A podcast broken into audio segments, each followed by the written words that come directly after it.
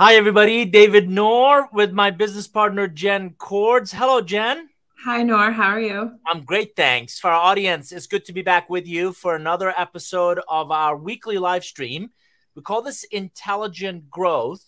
And the focus is as an individual, as a team, as an organization, how do you consistently, how do you proactively, uh, dare I say, how do you predictively really think about your personal growth, the team's growth, the organizational or enterprise growth in an intelligent and profitable manner.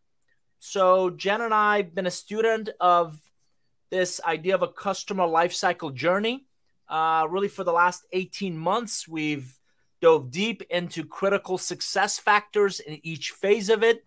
Uh, and the intent of these sessions, and we're live on Facebook and LinkedIn and YouTube and Twitter is to not just share ideas, but I'm hoping we're hoping you'll jump in as well with your questions, mm-hmm. comments, and let's really help disseminate what we're thinking of, what we're seeing, the ideas, the perspectives on what it takes, particularly in the post-pandemic, you know, constantly volatile world, and how to grow, how to grow personally, how to grow as a team, how to grow as an organization. Zamig is always, always reliable from Azerbaijan joining us. Hello, Zamig. Good to see you. Good to have you. So, Jenn, we're going to talk about a topic that's near and dear to both of our hearts as we're also going through this exercise, which is all about branding. Yes. So, uh, last week, your newest book, Relationship Economics 3, came out. It's beautiful, mint, mint green color. Mint green is in. mint green is in. and uh, in leading up to that release, and then last week and then carrying through to this week, we've been diving into specific topics within the book. And this week, we're going to take people through their relationship brand and their familiarity with that brand, both from a professional perspective as well as a personal perspective. So, for the audience that may not have joined us in the past couple weeks, can you give a quick overview on what relationship economics in the third edition is about and what people can learn from reading the book? Sure. So uh, let's see. This has been my life's work for the last 20 years. And you've heard me talk about becoming a student of business relationships, right? If you just forget the title, forget the concept for a second, why do a, a we got to stop calling it a soft skill because we've proven, uh, particularly, particularly after the last three years of this global pandemic, the way you engage, the way you influence, the way you relate, the way you nurture connections with others will be critical to your personal and professional success. So, at the basic level, relationship economics is about how to turn everyday contacts into valuable business relationships. Now, I published the first edition of this book in 2008. Um, subsequent edition by Wiley, uh, you know, the second edition in 2012 have had about 40% new content. This this one I completely rewrote. I kept some of the nuggets that were battle tested, proven. We knew they worked. We had implemented them in global client companies. I took out other parts that weren't as useful. Or it's amazing. I have a mentor says it's amazing how stupid I was two days ago, right? Just you know the things you learn the hypotheses you create that are just not valid or you test them and they don't really produce the results you're after or the research and the data shows you something very differently. So this completely new third edition is really for the post-pandemic world. It's really about this constant state of dare i say burnout. Many of us find ourselves in that constant anxiety I'm being asked to do more with less. I'm being asked to do more in an uncertain economic and geopolitical environment. Um, so, how do we do that? How do we identify and nurture great relationships that become impactful in our work, in our lives? And that's really what this this book is about. So the readers are going to take away what I call the elevator ride. I think that theoretical constructs are important to understand where they come from. But at some point, you got to really think about application, examples, stories that are in here, and then implementation. What do I do with it? If I'm a frontline contributor or I'm an HR professional or a project management professional or a sales or marketing professional, all the way up to a manager and leader, how do I leverage these ideas to improve the way I connect, the way I engage, the way I influence others, often without authority? That all seems very applicable to today's world for sure. Um, and one of the things that comes within the book uh, are really great illustrations by our creative director lynn wilson and he's created uh, it's the cover there's illustrations all the way through the book that help convey some of these ideas and one of the things that you and lynn worked on creating were um, tactical templates if you will for these different ideas so people can implement them in their day to day so talk about the different sections of the book specifically related to relationships and how somebody can uh, leverage them to get started with understanding their strategic relationships. No, no question. I, and and thanks for pointing that out. I I write books, whether it's this one or Curve Benders right before this, or you know, co-create before that one.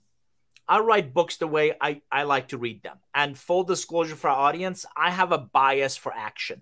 So I, I love reading about something but at the end of the day, I'm going through the three fundamental questions. What? What am I reading? Why is it important? Why is it valuable? Right? So what? How is it relevant? How can I use this? What can I go do with this? And then now what? What will I choose to go apply, go implement, go test, go try, go share with others? So, and that's also the elevator ride that I mentioned earlier. So, throughout the book, not only, you know, if you think about I open it up with this idea of welcome to hybrid relationships. Well, we hear about hybrid work, but have you ever thought about hybrid relationships, which is your physical ones, you and I meeting in person, shaking hands, looking each other eye, having a meal or coffee, or right the in person, the the virtual or digital relationships, people we've never met, but we meet through these Hollywood squares and kind of interact with, work with colleagues, customers, vendors, and then increasingly global relationships that you know you have no idea how somebody on the other parts of the world are going to impact and have an influence on or be very relevant to what you're doing. And i've learned that from my involvement with thinkers 50 or the marshall goldsmith mg100 community or you know really understanding how are other parts of the world.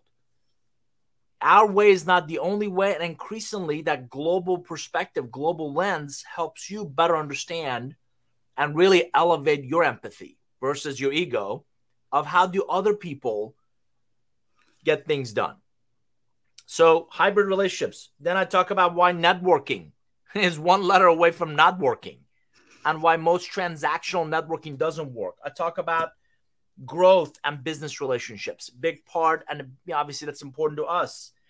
I talked about and we've done previous episodes on six phases of strategic relationships. And this idea of last week we did the strategic relationship planning mm-hmm. and really you know documenting why it can become a learned skill and ideally part of the culture or fabric of the organization. And what's really cool about this brand conversation and how familiar people are with your personal brand or your leadership brand is that it contributes to, as I said, your personal growth, the team's growth, the organizational kind of maturity, and it impacts your reputation and it impacts the long term viability of your relationships. Makes sense. So, diving into brand specifically, uh, everybody has brands that they know and love. Um, from from motorcycling, I mean, you're a huge Ducati and, and BMW fan.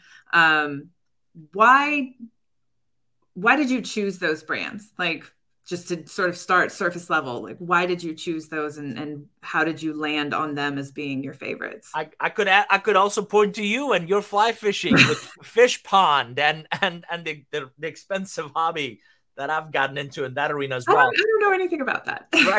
right. so for most of us, we we hear of a brand, right? And you know, if we and, and, and you've seen me talk about the, the the the experience journey, if you will, in some ways that we're always evaluating as human beings, and this is really important for the audience to understand. I want you to think of an infinity loop, and at the center is evaluation. We're always evaluating different aspects of my life, right? My car, I've had for too many years. I am, you know, we're running out of room, you know, as we have, you know, a child or second child in the house we live in. Um, my clothes, you know, and again, you also you start to see there's awareness for different things, right? So we're always evaluating. Then we start to really focus in, really hone in on combination of, and it's a really discovery process. What is it that I'm looking for? What is it that I think I need? What is it that I'm looking for in that next car or that next house or that next relationship? Then we evaluate our options. I could go buy a brand new car. I could buy a used car. I could get an SUV. I can get a sports car. So there's always options. And we also have the same options in our relationships. I could work with this person in finance or really spend time with that person in marketing. I can work with this contact in our procurement or I can work with an outside vendor to get what I need done. So we're always evaluating our options and we come back to the center. We come back to really kind of really hone in on where am I really focused on? What's working for me? What's not working for me? What what do I want more or less of in the relationships, in the interactions that I have and I work with on a regular basis? So that journey it seems to be an ongoing one in that in that evaluation, in that progression, if you will. Then, and you've heard me say this, then at some point we buy and it's not just buying products or services. We buy information, we buy credibility, we buy uh, uh, believability. Jenn is really knowledgeable about this RevOps space, and she knows processes like customer lifecycle journey, and she knows tech stack like my HubSpot should be tied to my Salesforce, that should be tied to our customer service environment. Then we use, we interact, we use the product, so I, I ride a BMW motorcycle and I see that it's reliable and it's got power and it's got, and I feel there's an emotional connection. I feel good about riding fast around the track or riding far with a touring bike. So as we use it, we come back to evaluation.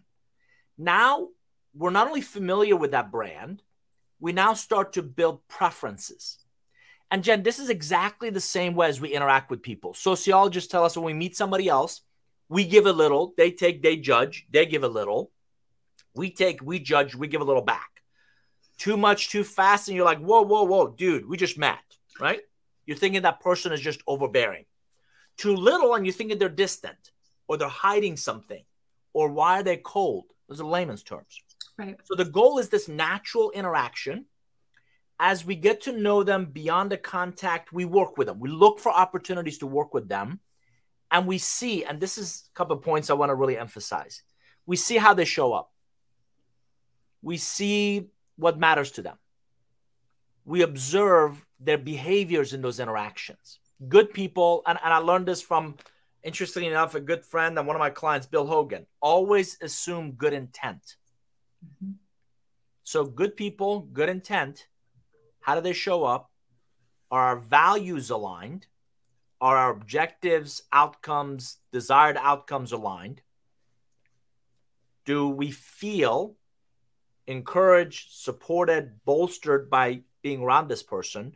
Do we feel value in interacting with this person? And that's when we make the decision of I'm going to be proactive, I'm going to pursue, I'm going to invest in, I'm going to pour love and support into this person. Or you know what? Again, layman's terms, that person's not my cup of tea or you know what, I don't have time for his drama. I don't have time for her baggage. And w- there's a um, expression that you know Jennifer Bridges, longtime friend and a partner over at PD used to go. I love her expression. It's a southern expression for the rest of the audience that says, "If I'm not saying it, my face is showing it." And most people don't want to be confrontational. They don't want to highlight something that disappoints them. So what do they do? They they re, they, they just kind of disengage. They revert back to their comfort zone and the relationship ecosystem with which they feel valued and good use of their time and and that's when they stop returning calls and emails that's where they don't really see the value in interacting with you makes sense so by defining like company brands that's kind of an understood practice in the industry and we all kind of understand what brands are and and what makes them um what i guess what makes them great. And they always are trying to refine that for everybody.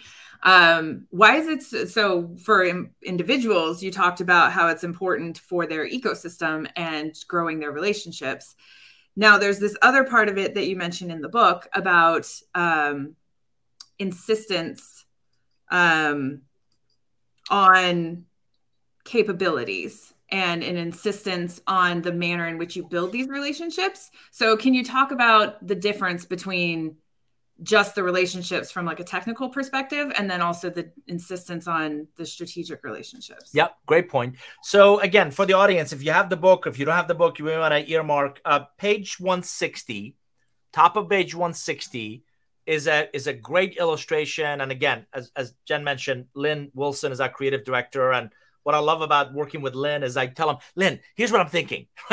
and he's masterful at taking all these ideas and discerning them into these great visuals. And the easiest way to describe this, this creating brand insistence is really a stair step. So if you think about, you know, you brought up, you know, motorcycles or in your world, fly fishing. First thing is is we, we have to have some sort of awareness. So again, for individuals, individuals within teams, teams within organizations, what are you doing to create awareness for your unique value add? What are you doing to create awareness for unique skill, your approach to solving problems, your technical skills?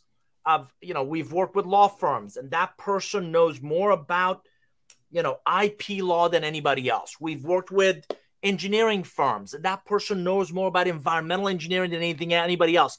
But but they didn't get there overnight. So they create. And and this is this is counterintuitive for some people because I think most of our parents taught us to be humble and practice humility. And, and we're also big believers of that. By the same token, I'm going to reiterate something a coach, Alan Weiss, drove into me. If you don't toot your own horn, there is no music.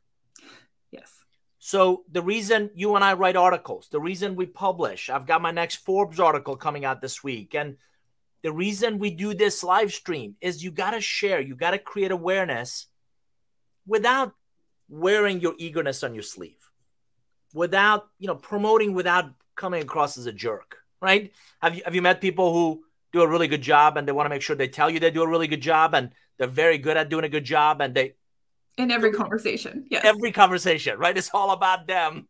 365 days a year. But enough about you. Let's talk about me right? Okay. so you got to create awareness. Then the next stair step is relevant differentiation.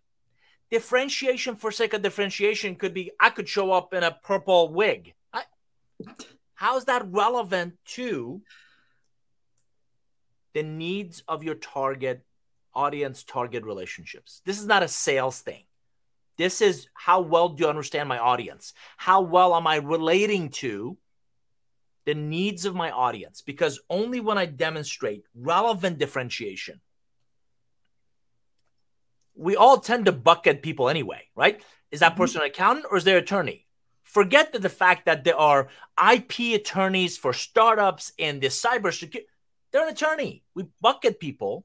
Right. So that relevant differentiation leads people to bucket you in the right bucket and really helps you people. Okay, who do I know who's a, an attorney first? And it goes macro to micro, right? Oh, I need an IP attorney. Oh, I need an IP attorney who understands startups and has direct and relevant experience in working with founders. You see how that kind of funnels down? So relevant differentiation. Then the next stair step is value. Does notice I didn't say cheapest cost? I've never met anyone who's always looking for the cheapest attorney or cheapest surgeon or cheapest mechanic.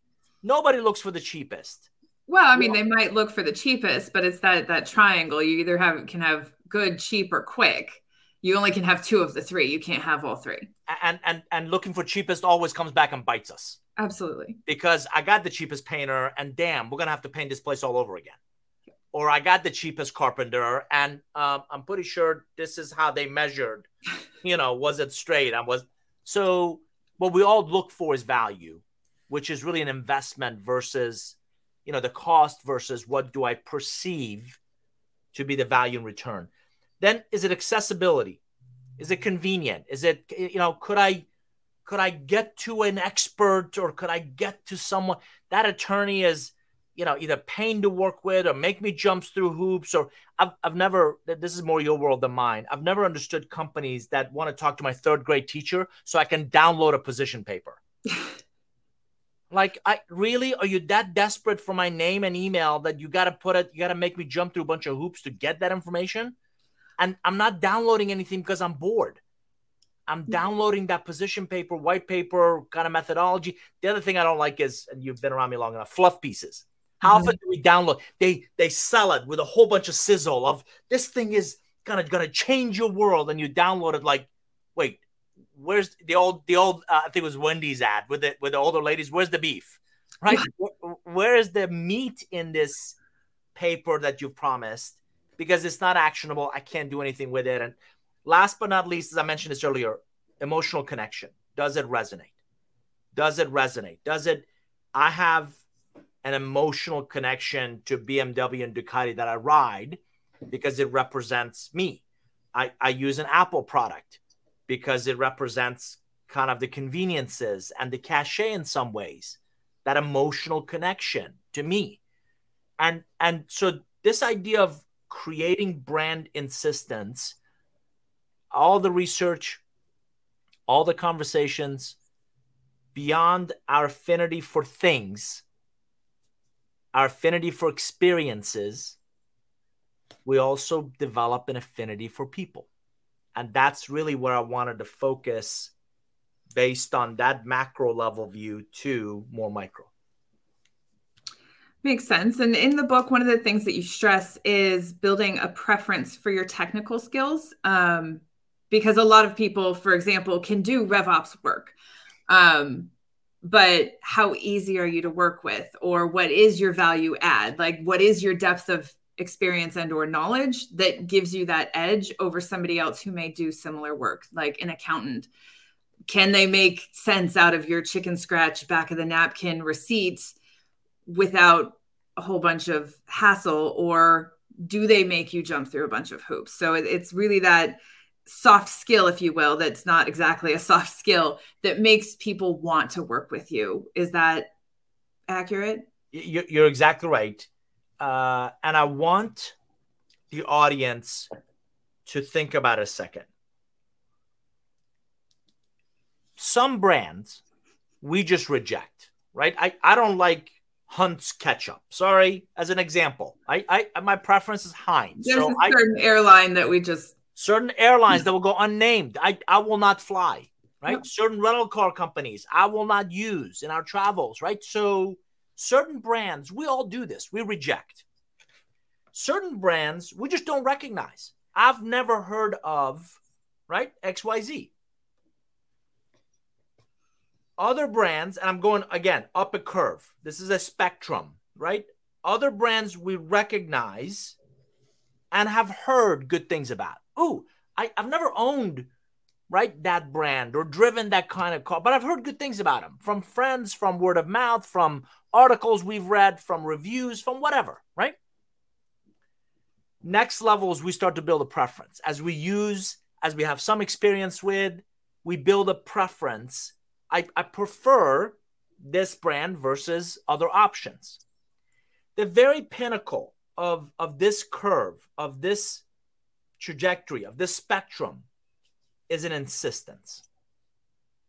I insist on because, right, these things. And my coaching, and you've heard me talk to leaders about this, and certainly at leadership programs, particularly if you're in a technical field, whatever that technical field is. And you brought up RevOps, right? You and I have met some really sharp RevOps people who you're right. No Salesforce, no Gong, no sixth sense, no all these tools. And yet they're really difficult to work with. Or you ask them a question and you can't get a straight answer back. Or you they get just buried in the weeds or they can't really articulate the so what of why these things matter and how do we get the most out of them. And so my coaching to every individual, and particularly the, the listeners or the audience here, you want to build a preference for your technical skills. And the, the, that conversation sounds like we really want John, want preference. We really want John because he's a phenomenal project manager. If you think about project management, it's a technical skill, right? Uh, predominant. Or we want Steve because unbelievable engineer. Well, and sometimes that preference trumps the technical skill because they are so great to work with.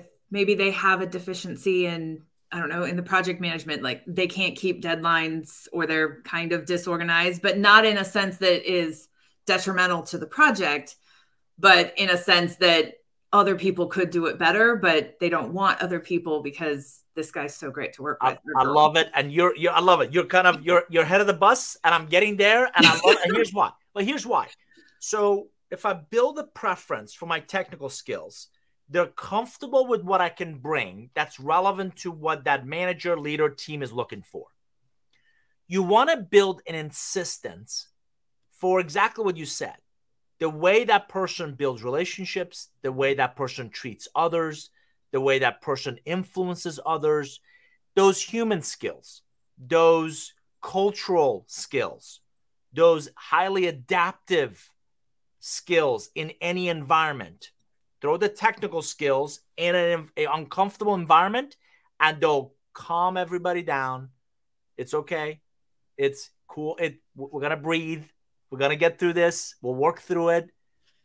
And and I gotta tell you, I this this idea came to me years ago. I didn't get it then, full disclosure, but I get it now. Um, uh, you know, I've played soccer for a lot of years, and I was a defender. And back there, the goalie is a defender's kind of best friend because they're behind you. They see kind of what's happening, and goalies who are panicked kind of create panic de- defenses, right? You just everything is an emergency. Oh my god, here comes the guy in the wing, and you know, you know, you just they're gonna they're gonna win. They're gonna they're gonna win this whole thing because goalies and other players back there who are calm, cool, collected. They communicate, they watch, they listen, they certainly support. They on the field, dude, great job on that last run. They bolster, they they encourage, they not just collaborate, but they demonstrate a vested interest in your success. They don't, when you get scored on, they don't panic. They don't, those people make the game that much more fun, make it more, and that exact same thing happens in offices.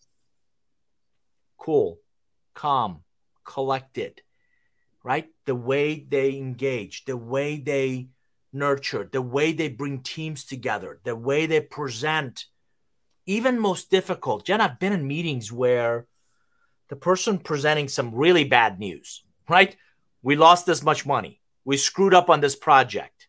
This process broke. We embarrassed ourselves in front of a client. We, I mean, you name it, I've seen it, right? The manner with which they carry themselves determines their altitude, determines their, you know, mobility, determines. You remember so and so we met at that meeting or that event? They would be fantastic for this situation because not just their technical skills. We need the technical. I don't want to take anything away from that, right? You have to know RevOps. You have to know project management. You have to know engineering, right? It's it's it's really a again a preference for you, but I can find other people to do that. The insistence is I want you. We have to have Beth on this team because she speaks not just technology, she also speaks marketing. She speaks finance. She can relate to that remote office or the warehouse and the supply chain challenges they're having. And that ability to connect at a human level is what sets everybody apart. Makes sense. So, in the book, we do talk about the levels of your relationship brand familiarity, and you've created a chart and and sort of a template that people can leverage to help familiarize themselves with that and and work through some of the initial uh, foundation work as they learn about their strategic relationships. Can you talk about that and how somebody can leverage it in their day to day? Absolutely. So, just beyond talking about it, I thought I would also give you a chance and, and the audience a, a chance to show this. So, this is a series of exercises that, uh, for audience, uh, we encourage you to come join us in nourgroup.com slash forum.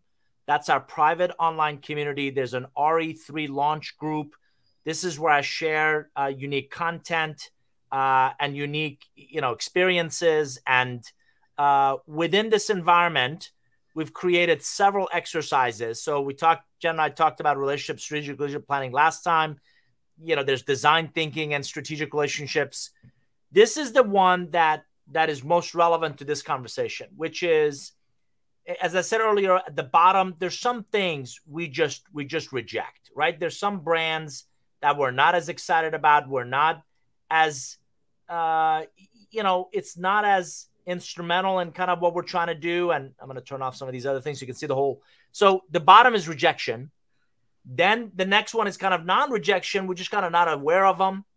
Then association recognition, we're aware of them, as I mentioned. Then there's preference that kind of comes up.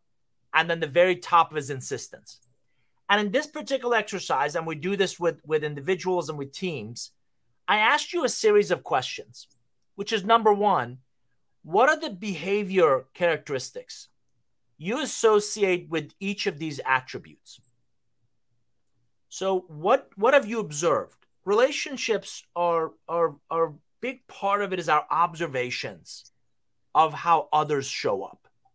So what behaviors do others demonstrate that you just reject? What are they doing? What are they right? What do they do that makes you cringe? What are that manager or leader or any of your colleagues, or have you been in a meeting with a partner or in a customer when the, when the other side says something like, "I can't believe they just said that," or "How tone deaf do you have to be?" or "How you know coolest you have to be in this environment to say something like that?" Right? It just demonstrates poor judgment, demonstrates lack of just really understanding in your, of your audience and your surroundings. And so, what are the, again, behaviors that you associate or you recognize? Preference.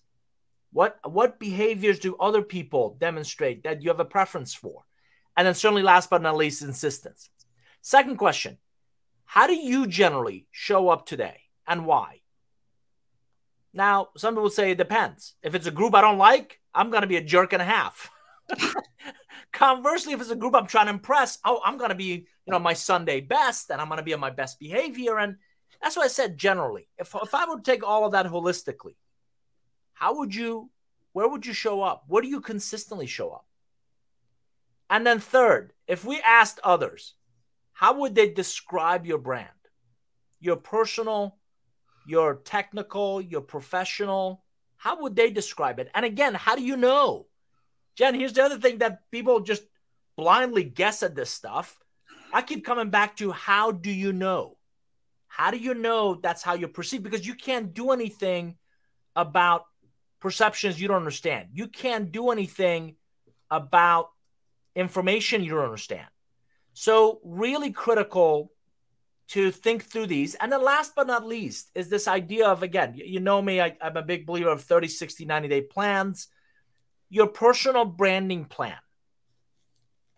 Where should you focus? How do you enhance? How do you amplify? How do you elevate your brand? Because that's what people are going to notice. That's what they're going to keep coming back to. That's what they're going to really value in kind of how you show up. So, related to the question of how you how do you know? Um, previously, you've mentioned asking others and doing kind of a survey would you say that in this exercise as well you should go on what you've called before a learning a listening tour that's exactly right so i'm a big believer of uh, i know this will come as a shock to you i'm a list maker full disclosure everybody hi my name is david noren i'm a list maker hi, hi david yeah make a list Make a list of your top 10 relationships. Make a list of your top 30, top 50 relationships that you like, you trust, and you respect. And go to them and ask questions like What do you perceive that I do exceptionally well? What do you perceive to be some of my growing edges? If these are people you like and you respect and you trust, hopefully don't have to tell a problem telling you, nor you are one of the most dri- I'm making this up. You're one of the most driven people we know. That's that one that one happens to be true, right?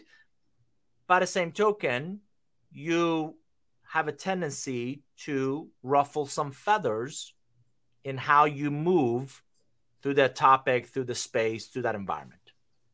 Okay. I can't do anything about it if I don't know it's happening. This is, I believe, one of the biggest growth opportunities for all of us, which is not a switch, it's a dial. Dial up our self awareness, dial up how we show up every single day. How do you show up to every interaction? And Jenn, you've heard me talk about this.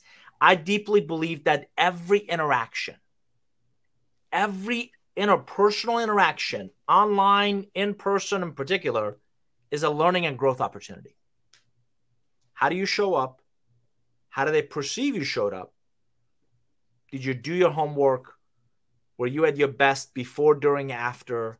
Did you ask intelligent questions? Were you open to new ideas and perspectives? Did you leave them feeling that they were better off because you were in a relationship together?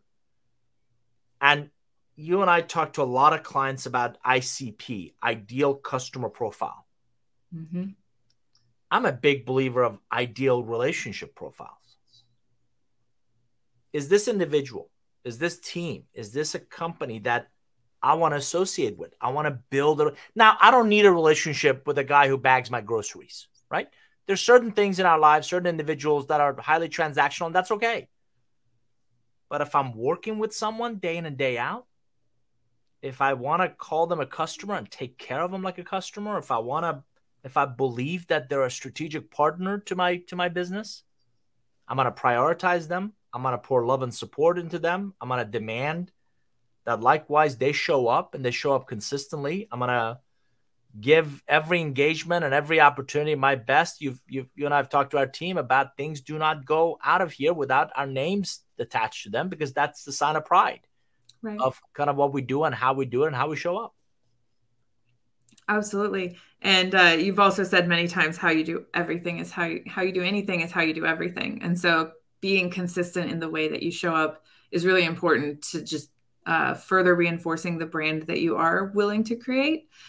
So you talked about teams and developing brands within companies. Uh, one of the things that we talk about is driving intelligent and profitable growth, mm. which a lot of times is interconnectivity of teams within a business.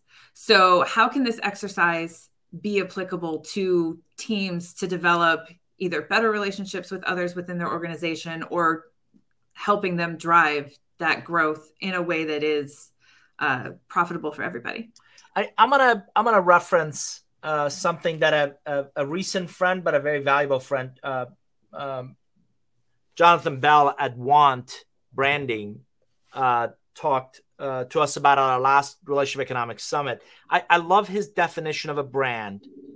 It's it's it's the branding is about two things: getting customers to buy, and something that employees believe. I, I, I love this. I can't I can't take credit for it. Jonathan Bell want branding. If I bring that now to relationships, if I bring that to what people can do and hopefully take away, not just from the book, but this session and every one of our conversations, is that there's no relationship between logos. There's absolutely no relationship between buildings or org structures. It's always between individuals. And again, I, I am a coach at heart. Um, I'm an advisor. What I coach and advise people to think about is if what I perceive of you online is not aligned with who shows up, right, uh, when we're in person. So so online, offline, if it's not in line, you're going to create a disconnect. Wait, that person seems really friendly and on every Zoom meeting or every, and I meet him in person and a complete jerk. I, I now we can all have bad days, but you see what I'm saying? It's a disconnect, right? Or that person seemed really knowledgeable and asked great questions in that meeting. And in this last Zoom, they were just full of themselves and they had all the answers. And I, again, if there's a disconnect, people are going to get really confused about which uh, Jekyll and Hyde is going to show up. So get very consistent on values that are important to you, get very consistent in what you believe in. People talk a lot about organization's purpose. I think purpose is bi directional. Does the company understand why you're there? And are you crystal clear on what the company expects of you and what's their purpose?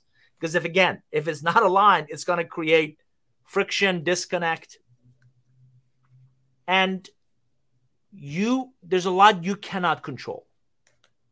You have to focus on the things you can control which is you said it. How do i show up? How do i do anything? And you are exactly right. I, i'm a i'm a flag carrying advocate of this. When it comes to professionalism when it comes to what you do professionally how you do anything is how you do everything and none of us are perfect. This isn't about being perfect. This is about continuous improvement. This is about version one is better than version none. This is about learning and growing through that process. But at some point, ideally, you take on less. Ideally, you do less. Ideally, you commit less. Ideally, you do fewer things, but commit to doing those fewer things exceptionally well. That's when you start to narrow who are my ideal relationship profiles, who are the types of people I want to work with, I want to associate with, I want to be teammates with, I want to work with, who are the individual leaders that I believe in, and I'll follow, I'll go through a wall for that person. Or you know what? That person's a jerk. There's no way I'm going to do anything for them. So, those are the things that come into play as individuals, as teams, as organization when it comes to branding and modeling the right relationship behaviors? Well, I think that's applicable to almost any industry and, and any profession that uh, n- what we call in marketing niching down on it is really focusing on the things that only you can do really well and contribute to and, and get really good at. And it's becoming a mile deep and an inch wide versus a mile wide and an inch deep. Um, and so with that in mind, like what would you say is the key takeaway or the action item that you'd love people to see from today's episode on developing their brand familiarity? So I, I again, I would, and we got a great comment from a LinkedIn user that I just want to jump in and address real quick. So thanks, thanks for jumping in. I would argue you need to have an eye also toward relationships that may not be as consistent or easy because there's growth opportunities there. Unequivocally, yes. Um, I've, I've also, you know, probably a topic for another session, but I've also believed that a certain dose of respectful pushback is healthy. A certain dose of uh, respectful debate is really healthy in business relationships. If I'm not at attacking the individual, you, you never attack the individual. You attack the ideas, you attack the process, you attack the the manner which kind of we get there to improve it. It's, it has got to be that good intent. It has to be that uh, transparency that says, I, I'm, I'm asking to clarify, I'm asking to ensure we put our best foot forward. And, and those are critical. So thanks for jumping in. And it says LinkedIn user. If you're not connected to Nour Group, if you're not following Nour Group, it just generically LinkedIn says LinkedIn user. So thank you for one, jumping in. One of those things is uh, the healthy debate and healthy disagreement. Um, also can help create a, a better idea. Uh, if you have a lot of people around you or working on a specific project that uh, affectionately they're all yes people of yeah that's awesome like let's keep going whatever and nobody's looking at poking holes in it it's not necessarily going to be as robust as it could be and so having somebody maybe it's an assigned somebody of in this project, I need you to try and find the faults of what we're trying to achieve. And then that'll help you plug those gaps before you roll out whatever it is you're doing. Um, and it helps you see uh, the deficiencies that you may have been blind to before. And it and it all is within good in, intent. And occasionally that that uh, healthy debate doesn't change the outcome or the direction of what you're doing, but at least you had that conversation and you evaluated it in a way that's deeper than just uh, surface level. And, and and just to build on the comment from the last last person who jumped in, you know, you have an eye on towards relationship that may not be as consistent. I would try to find out why. And and I had somebody do this with me last past week, right? So we all get that's what I said, we're all work in progress.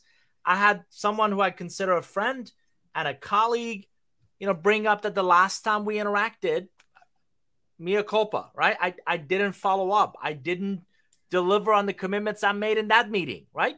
And, and again, it, and he said, I, I get it. You got busy. We write books. We cater to clients. We have internal challenges. Who doesn't? So build relationships who don't mind sharing that candor in your growing edges.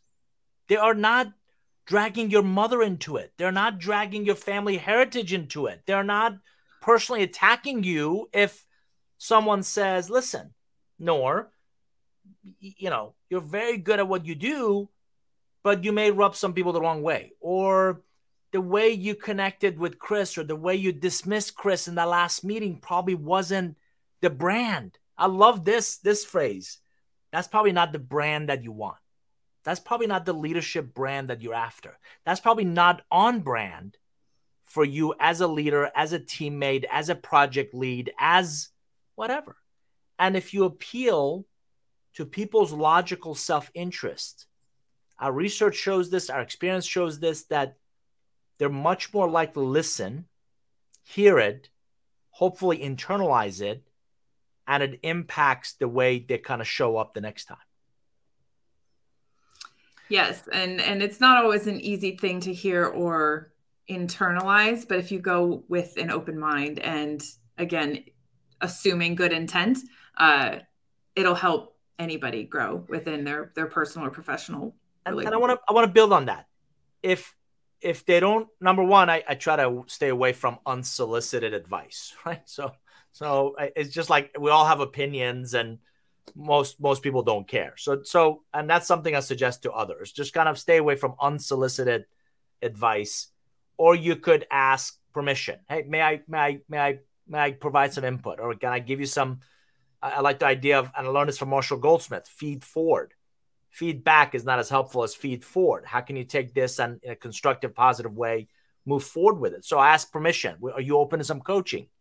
Are you open to something that I observe? And most people who benefit, genuinely value personal and professional growth, would say yes. They may not, and you said it. It's really hard to hear.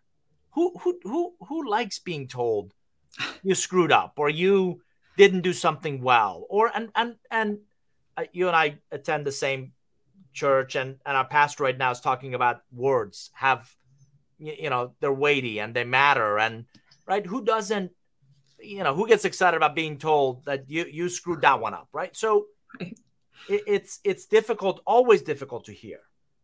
Yet that's where professional maturity comes from. That's where that growth mindset comes from. That's where I genuinely want the best version of me to show up consistently because I know it's there. And I want to tap into it with the right skills, the right behaviors, the right relationship ecosystem that that bolsters me towards greater success, not anchors me or drags me down uh, and I don't feel like I'm better off because of these people. Absolutely. So, wrapping up, uh, our next episode is actually going to be about predictive analytics and relationship intelligence, which should be a really great topics topic. And uh, David and I will dive deeper into that next week. Uh, just as a reminder, you can join us in the forum. It's nourgroup.com slash forum. It's our private online community that other leaders and executives are there and having conversations about these topics that we talk about, but then also other challenges that they may be presented with in their own businesses. So if you're not part of the forum, please join us there. And you can watch the replay of this on LinkedIn, YouTube, Twitter. We also turn it into a podcast. So if you listen on Spotify or Apple, um, and all the resources that we presented today will also be available in the forum. And David's book, Relationship Economics, uh, is available now. And so if you are interested in learning more about this topic or any of the things that we've learned, talked about previously, uh, they are all in that book and uh, it's available now wherever you buy books. So we thank you for joining us and we hope you tune in next week at noon Eastern for another episode of Intelligent and to Intelligent Growth Live. Um, and on behalf of my business partner, David, uh, we thank you for joining us. Thanks, everybody. See you next time. All the best. Bye bye.